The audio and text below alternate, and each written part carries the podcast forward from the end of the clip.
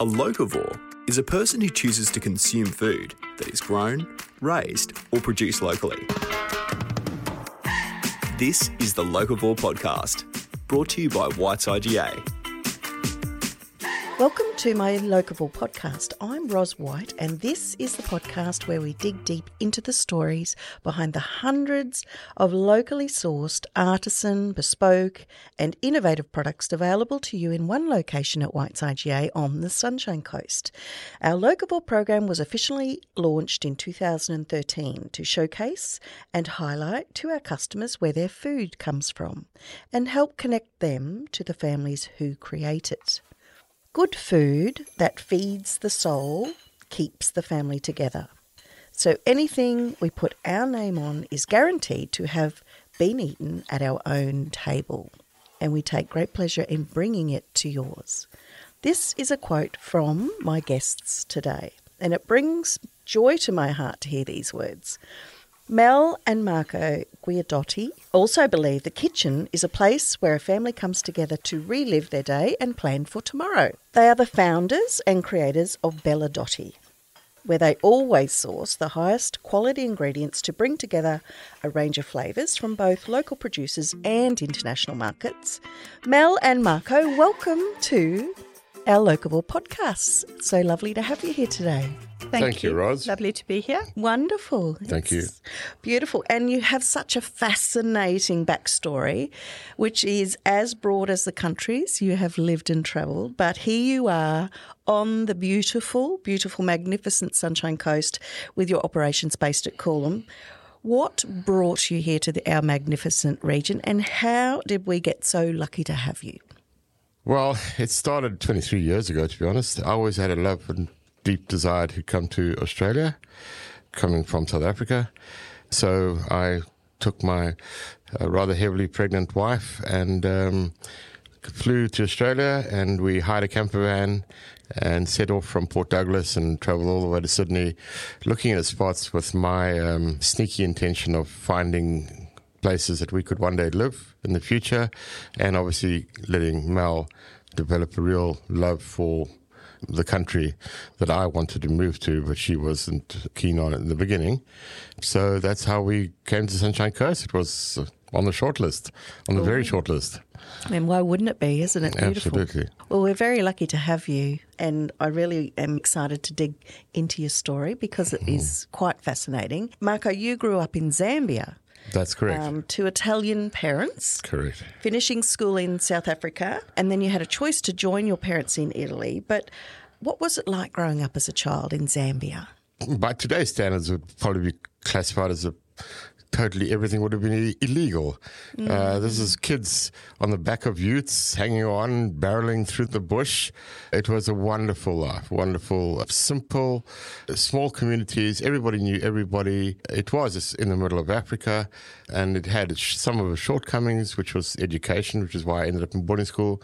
But as a child, going camping and genuinely having wild animals, not in a reserve, wandering around your tents, is just incredible memories that I have of childhood in Zambia. It was amazing. So, how did you keep safe from those wild animals when you were a kid? You you just kept quiet in the tents, to be honest. Uh, I would be shaking. I wouldn't be able to speak You kept anyway. very quiet. Yeah, and you learned. You learned little things. Like so, when you were camping on the side of a river uh, at night before you went to bed, you had to put the fires out because hippo don't like fires on the side of the river. And so they come out and they stomp them. They stomp them right next to your tents. So if you wanted to avoid having hippos come out and doing this, you put them out before. So you learned all these little things and tricks on how to keep them away naturally. And what river was that? The Zambezi River. No, no, no, no. That was a little river up where we lived in Kitwe, which is the northern part of Zambia, called Luswishi. It was a little, it was a small river in the middle of Africa. Even the tiniest rivers are full of hippo and crocodiles and, you know, whatever. Crazy, isn't it? Um, Hard to imagine, but what a wonderful start to life and an incredible experience. Too. Yes, absolutely amazing. And it is. There are some beautiful. I've been fortunate to, to travel to Zambia. Have Actually, you? Oh, okay, that's awesome. And uh, and Africa, and it is just a- absolutely beautiful.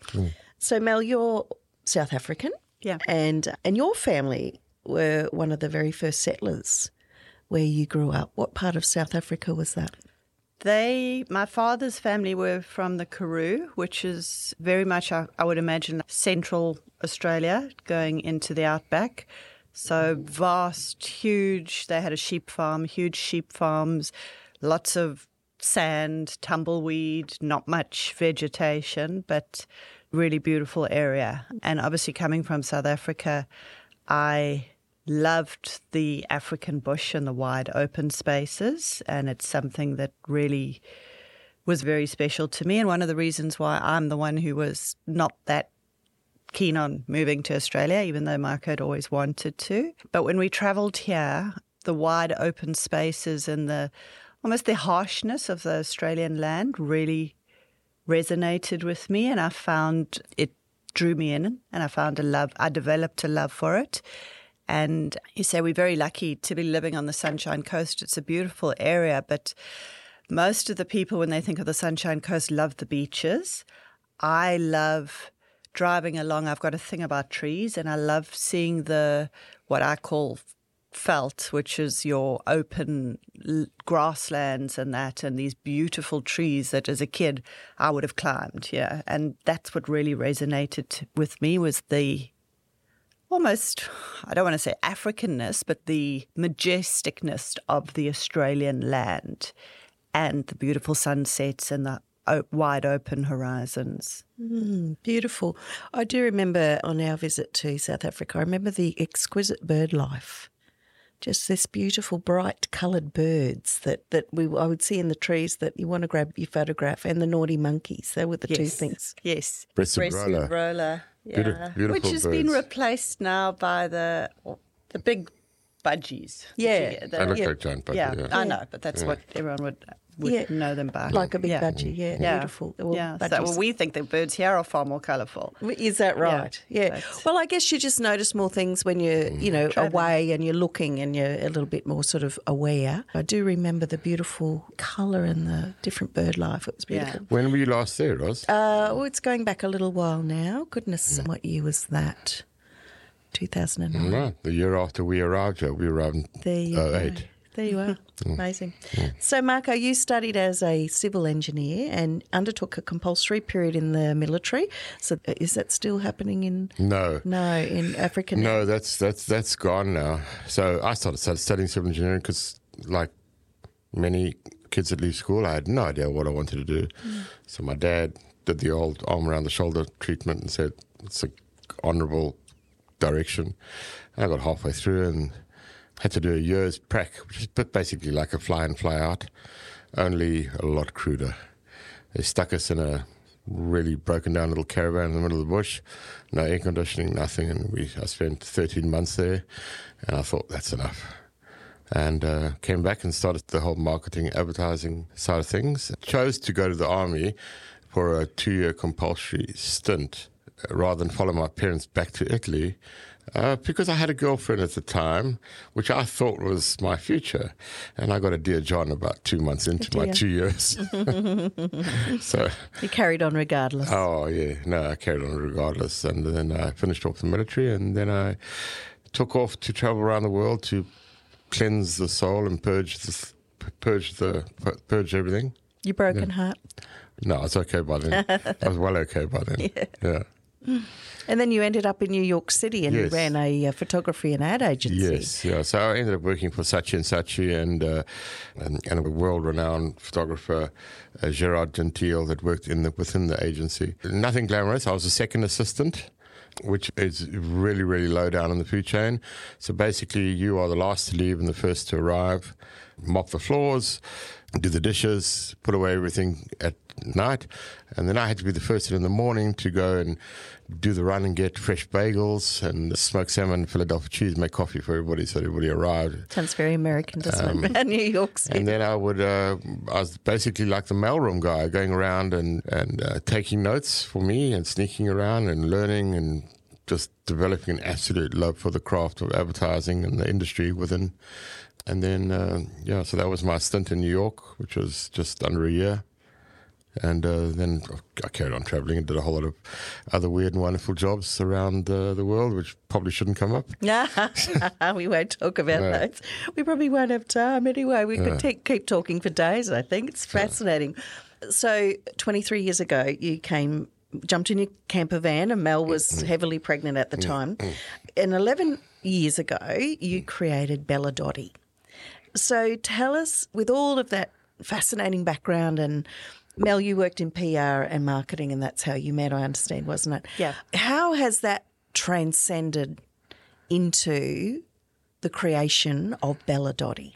And tell us a little bit more about Belladotti and the amazing gourmet range of goodies that you create.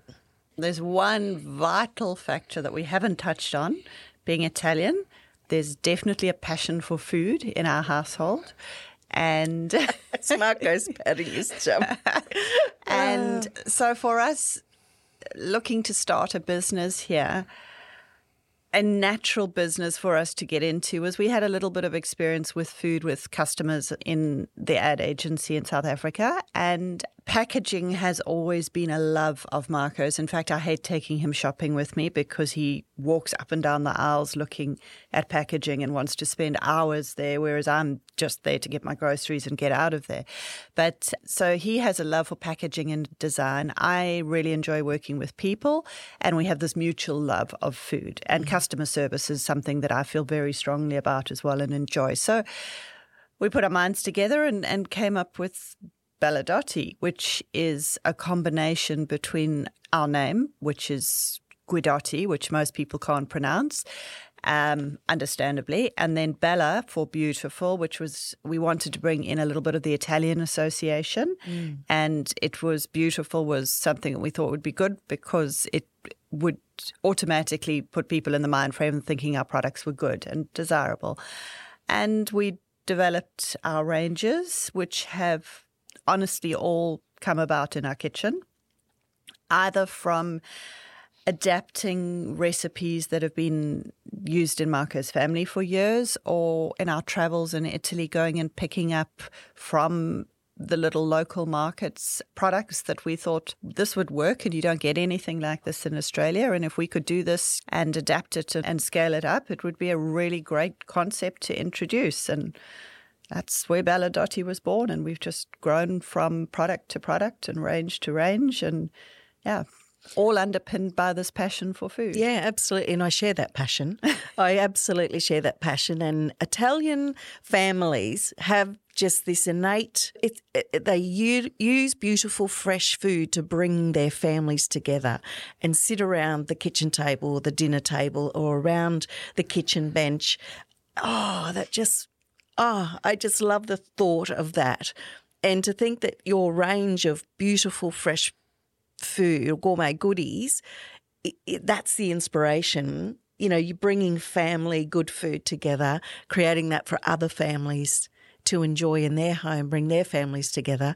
That's something magical, isn't it, about Belladotti? So there's more to it than just producing food. There's a whole history. There's your Italian heritage. There's your your world travels, your experiences, your your uh, professional experiences, and and um, in with PR and marketing, and you've brought it all together here to the Sunshine Coast. Created a factory at Coolum Beach, and you're you're sharing this amazing story through food with other families, not just here in Australia though across the world. You're exporting to how many countries?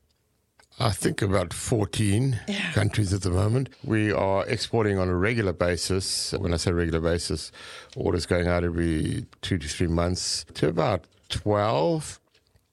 And then I think we've got another four where we've had our inaugural orders and don't classify them as regular because at this stage we haven't supplied as yet. But on a regular basis, we supply to the USA, Canada, UK, Germany, Poland, Singapore, New Zealand, of course, is our biggest export market for us, and a number of others: South Middle Korea, East, Indonesia, UAE. Middle East, etc. Yeah, amazing. So, let's talk a little bit more about the product that you create. So we've got in our White's IGA stores, we have your beautiful big stand with the salad toppers.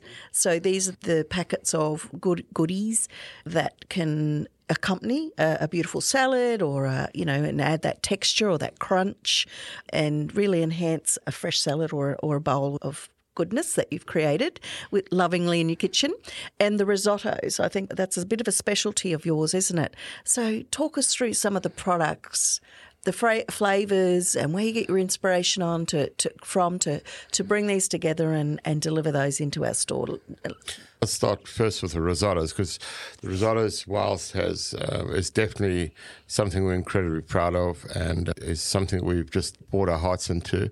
So we bring in arborio rice from Italy because essentially Australian doesn't really do arborio rice. And then uh, our porcini mushrooms that we bring in are wild harvested out of Italy, so they are controlled in those markets. We bring in freeze dried products from India, from Holland. what sort of freeze dried products would you bring in? What what? Oh, what? zucchini. Yeah. So bring in zucchini, bring in tomatoes, bring in peas, bring in pumpkin. So those are all freeze dried products that we bring in at this stage. And we're in discussion with uh, local suppliers to do, because freeze dried products are starting to really take off here in Australia as well. When I yeah, say my guest Karen Lindsay from Little White Goat. Yes, she has created. Have you been speaking yes, to Karen? Yes, so um, freeze dried feta. Yes. That would just feta, wouldn't that yes. be the marriage? Absolutely, a marriage absolutely. made in, in yes well, on so the Sunshine Coast in the pipeline. So yeah. we got a spinach and nutmeg risotto, spinach and feta, even better. So it's Yummy. in the development. It's in. We're looking at it at the moment. So freeze dry. I think one of the big barriers that we had with freeze dry was we had to find somebody that, that didn't need massive volumes. In Australia, traditionally, the minimum was 100 kilos of freeze dried product, which can take one to one and a half thousand kilos of fresh product to make. And uh, we, in the early days, didn't need that kind of volume. Yep. But today we do. So we're wow. now at the situation where we can start looking at um, suppliers with MOQs of 100 kilos of freeze dried product. So, uh, just we, all our ingredients, and then I think what the most important thing for us is we're too small to be a Me Too brand. So, when we make a product, it's not good enough if people just say it's good. It's really got to have those sort of sound effects. Those, mmm, that's really good. I want to come back for more. Or, you know, and I would ask people and say, I don't want compliments. I want to know if you're going to come back. Would you buy it again? Okay. And I want to interject here because talking about our kitchen table, we actually have sampled the porcini mushroom risotto was my son's favorite dish. So that's where that one came from. Mm. But we have tested all our products on our friends. Mm. And when we do a lot of entertaining and when people come around, they always sit around our kitchen table and that's where we entertain. They never come back that that one doesn't go to market. and we do. We make them try stuff and trial it. And like Marco is saying, if they don't ooh and ah and say, oh, I want to try more, then we know not yeah, a, that's not a, a great test, isn't so it? Yeah, and compliments were banned. You weren't allowed to say you weren't allowed to say anything good. You either said nothing. That was the rule because I needed the truth. I wanted the truth. That's great, fantastic, and that, absolutely you want the yeah, truth, yeah. and that's what makes your product so special, mm. doesn't it? Let's talk about some of the salad toppers and the you know how would you use them? What would be your recommendation on how to enhance a beautiful salad or a dish with some of the range that you've created? What we've tried to do is take the hassle out of food prep. Our target market are, we believe, busy home cooks. And one of the things I can't stand doing is preparing, cutting up for a salad and thinking, how do I enhance the salad that it's more appealing to my family, get my kids to eat greens? So, what we believe we've done is we've taken the hassle out, and you can buy your pre cut greens, or you can make your own little base with your lettuce and tomato and cucumber. And all you need to do is open one of our packets, sprinkle it on, maybe add some cheese or avo or something, and you've got a gourmet, interesting salad with more color, with more bits, with more flavor, and and more crunch. And hopefully more appeal. Yeah. So it's all about ease and it's all about adding more enjoyment to the product. That's just perfect for today's busy families. Yes. That is the perfect solution because people want want to have solutions that take one step out of the process, don't yes. they? And for you to be able to that's the convenience and the ease that you're talking about, but also adding something really to transform what we can all put a few lettuce leaves on the plate and cut up a little bit of tomato and fresh avocado to have that freshness. But you just your beautiful salad toppers are the thing that just people where they go, wow. I, I think you're absolutely right. It's, I think, you know, we like to see the sort of gourmet convenience where, you know, you can basically jazz up a salad in absolute seconds, and you just can uh, put on you know, all these different toppings. And we haven't even scratched the surface of the type of uses you could have. Uh, we have a regular hot dog chain who buys crispy onion, and uh, they use it on the hot dogs. And uh, we've seen people. We get a lot of emails and uh, from customers sending photographs about how they've used our bacon bits, which is vegan. It surprises us some of the inventions and ways. So, so, it started off as a salad topping, really, but it's just now moved into so many other spheres. Mm. It's become a community, and our Instagram is actually pretty much, I'd say, 90, 90% customer pictures that are shared with me on how they use our products, and then I share them for other people to look at ideas. Um, one thing as well that's very close to our heart is the ingredients. We don't use artificial ingredients. So if you look at the back of our packs, you'll see that any coloring is natural coloring, such as beetroot. All the flavors are flavors that are derived from the products themselves. There's nothing artificial used in them. Mm. And all our products are, there's no animal derivatives mm. in our products as well. Mm. Um, they're all yeah vegan or vegetarian. Yeah, so. very unique and very versatile and diverse, yes. and uh, would reach a great broad people with all sorts of different specialty diets. Yes. yes. Yeah. So interestingly, your friends told you never to open a business. on the Sunshine Coast mm. and never get into manufacturing. But despite their comments, you did. Why? I'd been in business my whole life in South Africa. I didn't really have any skills to be employed by anybody. So I thought, okay, now we've got to do something here on the Sunshine Coast. And yes, we had a lot of naysayers, a lot of detractors, but I wouldn't even call it personal belief. I've just always had the belief that if you're a, if you want to sell coffee, they've been selling coffee since the beginning of time. There's you can't not let that get you into the market. I think we also put our heads together, Mel and I. My family live in Italy. They're still in Italy.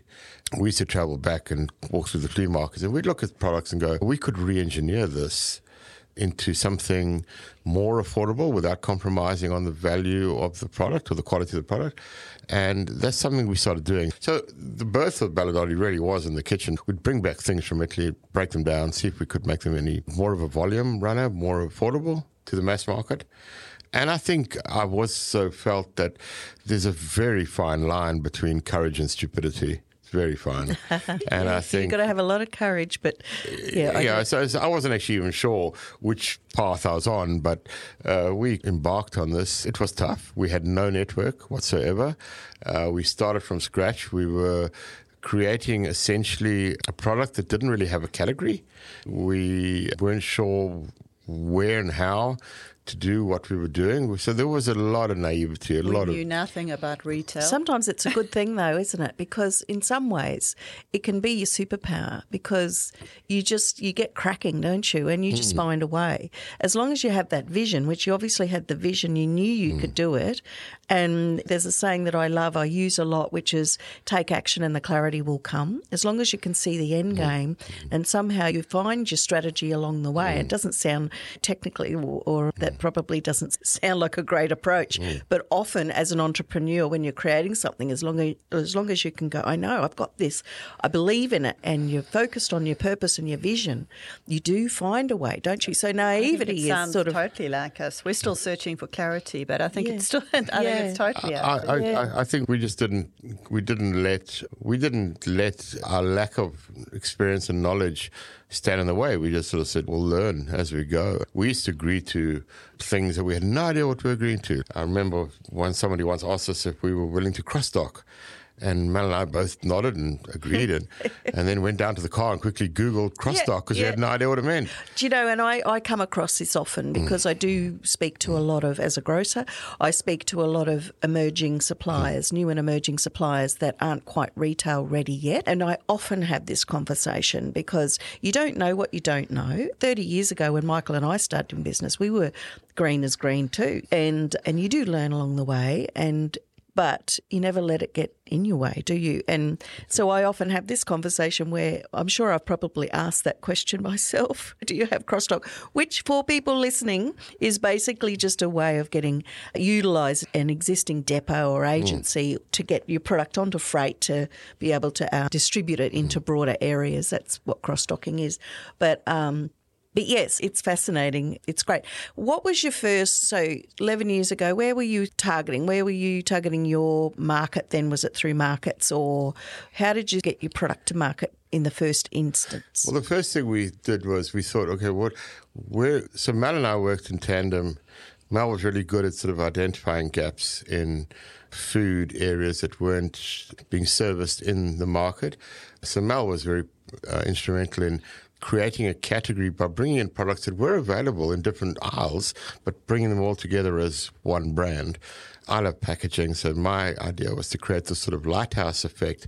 And then we put on produce photographs so as to encourage the grocers to uh, locate us in produce. And the reason we wanted that was for two reasons. One is that 100% of the feet normally go through grocery, through produce, produce department, and through the deli, etc. So we wanted the maximum traffic to go through there. And then we also knew that our products would uh, stand out amongst the traditional produce items, the lettuce, tomatoes, potatoes, etc. We had this know, effect, and then we obviously made sure that it tied in with the produce area, with the colours, etc. of the design. And luckily, we were met with open arms by the broader grocer community, and we ended up being located in produce with the cellar toppers, and that really worked for us. Worked for it worked incredibly well for us. So that was our big coup, if I could call it that. And then coupled with that, Mel pulling together all these different products that we you know had create to create our original range, which there are a few items still in the range from the original days. And obviously, as we've learned, we've modified them and developed them. But yeah. Mm. Another thing that we did was we literally got in our car when we first started off and delivered to the stores ourselves yeah. and developed a relationship with the produce managers for yeah. those stores. And a number of them I, I still chat to regularly mm. today. And we learned from them. Yes. And yeah, that helped. I wouldn't like. I wouldn't say from since we started. I'd say probably for the first six years. Mm. We delivered ourselves to every store. I would get up at four in the morning, mm. go down to the Rocklea market, and develop to some of the distributors there mm. that now service the grocers themselves. There's a number of the sort of distributors. So yes, it was at base level. We got in base level. We were grassroots, and we did everything ourselves. Yeah, no, and you know it is a great way to establish a business. But it, how wonderful that you've been able to grow from there and continue to grow. And mm. look what you've achieved in eleven years. It's just mm. mind blowing, actually. Mm. And if anyone's wondering, you can find the salad toppers in our produce section. That's where you find them, and they do live there beautifully. And uh, and if anyone was wondering, and the beautiful risotto that we stock, we'll find with our local artisan pastas and mm.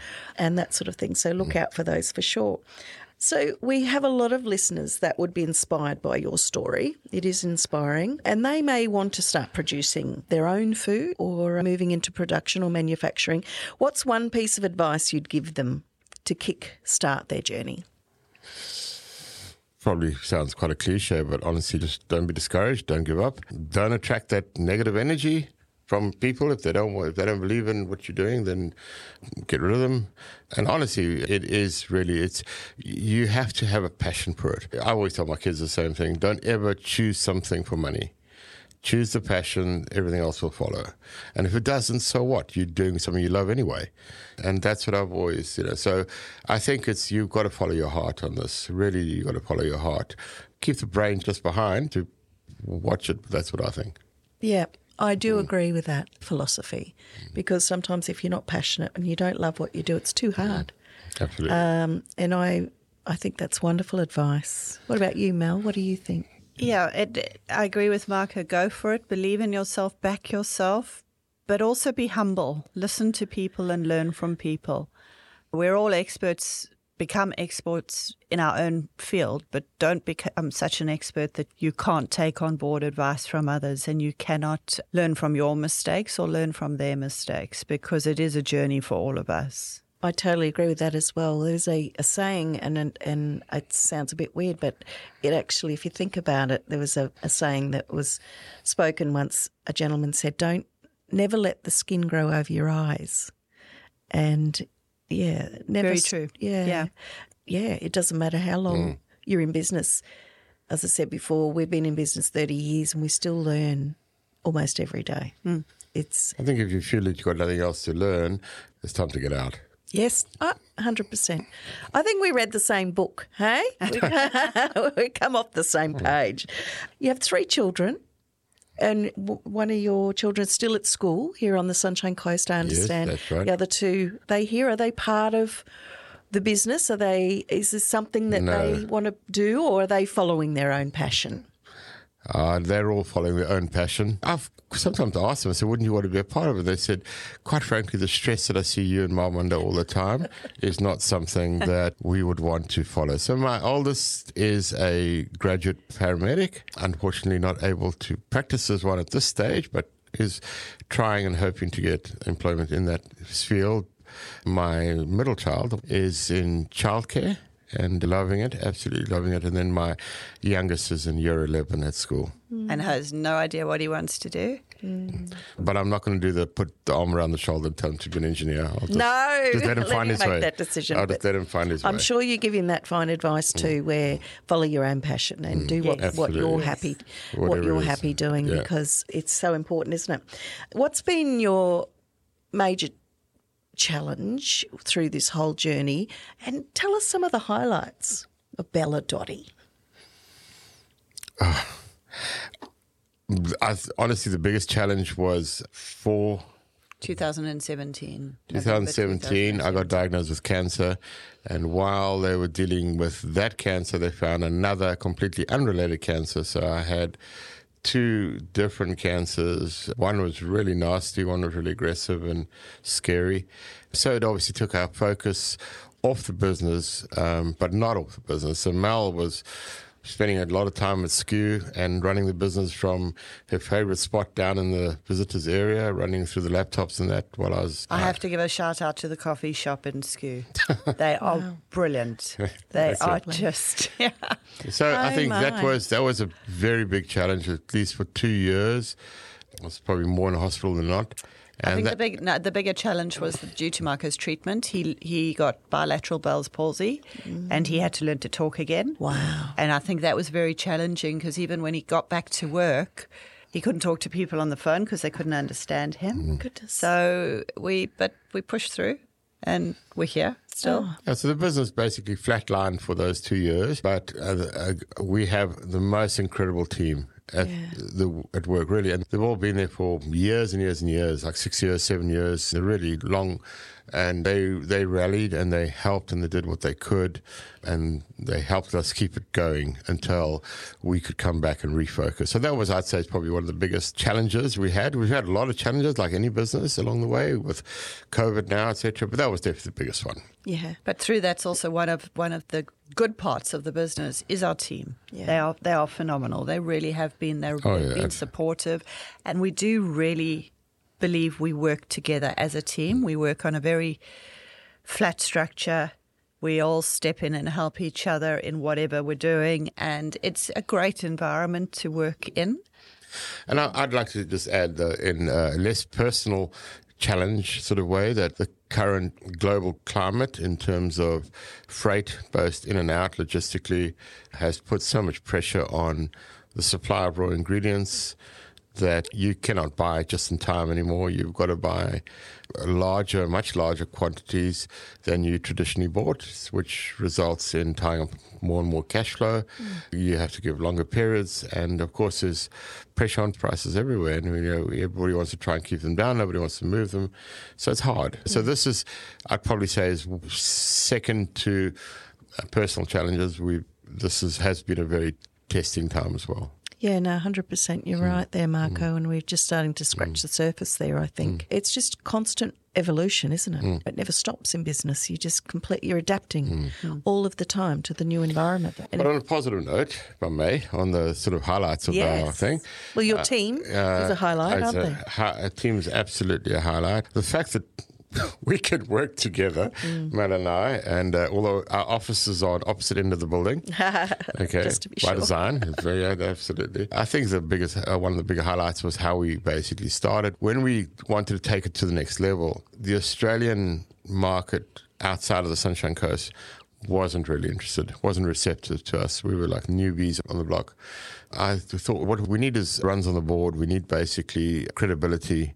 So I phoned a category manager in New Zealand and asked if he would be willing to look at our range when I was next to New Zealand on business. Had never been there, but we say what we got to say.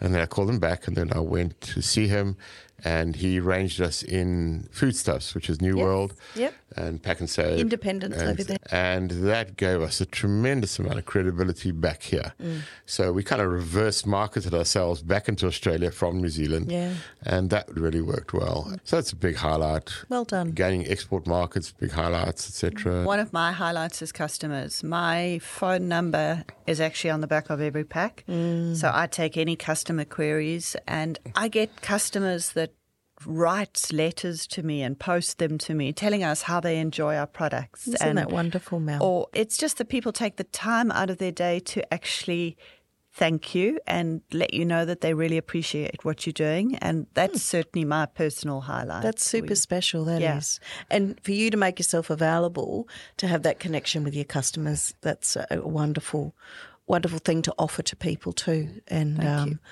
much appreciated. Yeah. Each and every time I come together with my guests, I ask them if they have a motto or what you live your life by. So, what would it be, Marco?